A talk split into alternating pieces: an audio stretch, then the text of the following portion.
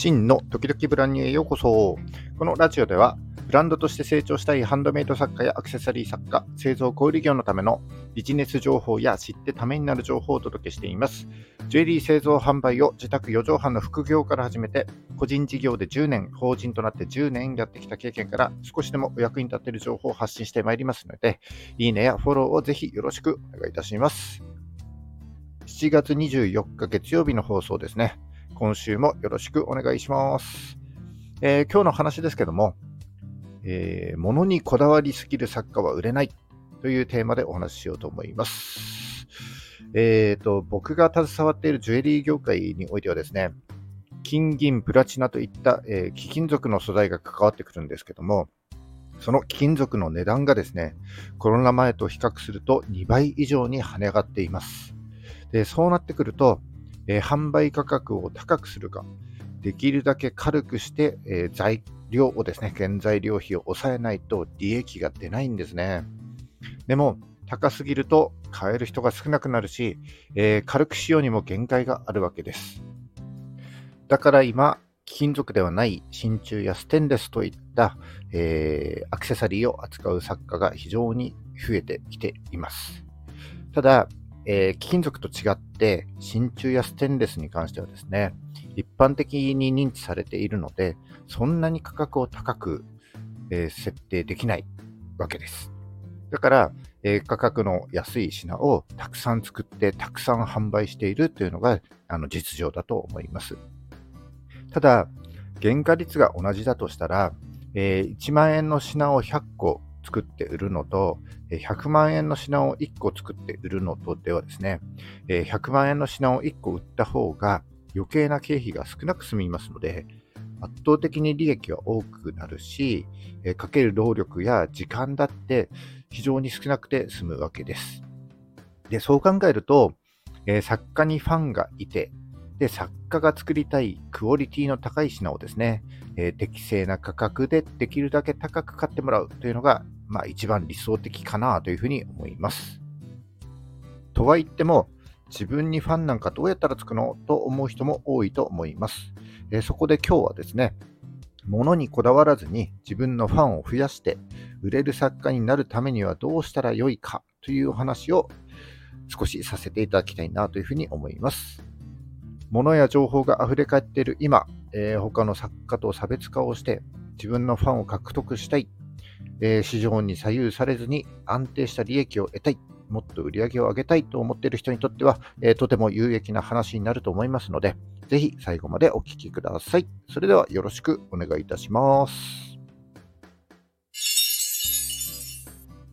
はい、今日は物にこだわらずに自分のファンを増やして売れる作家になるためにはどうすればよいかというような話になります。と冒頭でもお話しましたけども、えー、例えば極端かもしれませんが、えー、1万円の品を100個売るのと、100万円の品を1個売るのとではですね、えー、後者の方が利益が多くなるから、作家である自分のファンを育てて、自分が作りたいクオリティの高い品をですね、適正な価格でできるだけ高く買ってもらうというのが一番理想的だという話をしました。つまりですね、売るべきものは製品ではなくて作家自身ということになるわけです。えー、作家の作品が好き、製品が好きというのはもちろんですけども、えー、それ以上にですね、えー、作家の考え方だったり、えビジョンだったり、えこだわりといったところに魅力を感じて、えお客様は作家のファンになっていくというわけですね。え、例えば、作家ではありませんけども、えー、僕はですね、無印の服ばっかり着てて、えー、結構無印好きなんですが、え物がいいというのはもちろんなんですけども、え無印の、えものづくりに対する考え方だったり、え社会に対するメッセージだったりといったところが、え無印の理念というところにですね、え共感している部分が結構大きいです。で、おそらく皆さんが好きなブランドや企業なんかも、えー、僕と同じようにですね、製品やサービスだけじゃなくて、えー、ブランドや企業の理念だったり考え方に共感して好きになっているという人も多いんじゃないかと思います。だから製品はもちろん大事なんですが、え作家自身の考え方だったり、え作家自身の人柄を知ってもらうということがめちゃくちゃ大事になってくるというわけです。はい。で、そう考えると、え作家が世の中の人たちに知ってもらうためにですね、発信すべき情報というのは、え、自分が作っている製品の情報だけとは限らないわけです。え、例えば、え、小さい子供が3人いる主婦の方がいたとします。で、その主婦の方はですね、もともと美容部員で、え化粧品にめちゃくちゃ詳しくてで、インスタで毎日美容に関する情報を発信しています。で子供が小さいし、3人もいるから毎日大変だろうけども、とても毎日キラキラと美しくて、輝いて見えるっていう、そんな方にね、憧れる人が多くて、例えばフォロワーが30万人ぐらいいるとします。もしそんな方がですね、えー、化粧品の資生堂とタイアップして化粧品を販売したとしたらですね、多少高くてもそのフォロワーさんたちは買うと思うんですよね。あるいは、例えばめちゃくちゃ星座について詳しい人がえー、星座の魅力について情報を発信していたとしてですね、えー、その星座の魅力に共感するフォロワーが1000人くらいいるとします。でもしその人がですね、星座をテーマとしたジュエリーだったり、なんか商品を作って、でその商品に対する熱量がちゃんと伝われば、おそらくその人のフォロワーさんたちは買ってくれると思います。こんな風にですね、えー、自分が販売しているものだけにこだわるんじゃなくて、えー、全く違うジャンルで自分の好きなことだったり、自分の考えをですね、えー、情報として発信していって、そのことに共感してくれる人を自分のファンとして育てていくことができれば、えー、自分が作りたいクオリティの高い品をですね、えー、適正な価格でできるだけ高く買ってもらうということが実現できるわけですね。えー、そしてその発信ジャンルはですね、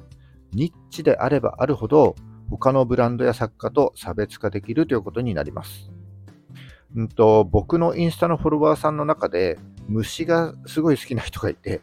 え毎日のように虫に関する情報を発信している人がいますけども、えー、世の中にはですね、この方と同じように虫が好きな人もたくさんいるわけですよ。で、その人も、えー、例えば虫にちなんだ商品をね、作って販売すれば、でその方のフォロワーさんもきっと買ってくれると思います。でとにかくですね、自分の好きなこと、得意なことをですね、とことん追求して、そして、より多くの人、たくさんの人に知ってもらうということが、まあ、今後ね、ブランドや作家として活動していく上で、まあ、大切なことじゃないかなというふうに思います。えーもっと広い視点でですね、自分を見つめ直して、ものだけにこだわらず、えー、自分の好きなことや、えー、得意なことを、えー、情報として発信してみてはいかがでしょうかというお話でした。はい、今日は以上になります。え本日も最後までお聴きいただきましてありがとうございました。この放送が少しでも役に立った、ためになったと思った方は、いいねをお願いします。え聞いたよという印で、いいねボタンをポチッと押して残して帰っていただけると非常に嬉しいです。今後も頑張って配信してまいりますので、よかったらフォローもぜひよろしくお願いします。はい、7月24日月曜日、えー、7月も残り1週間ですね。今週も頑張っていきましょう。バイバイ。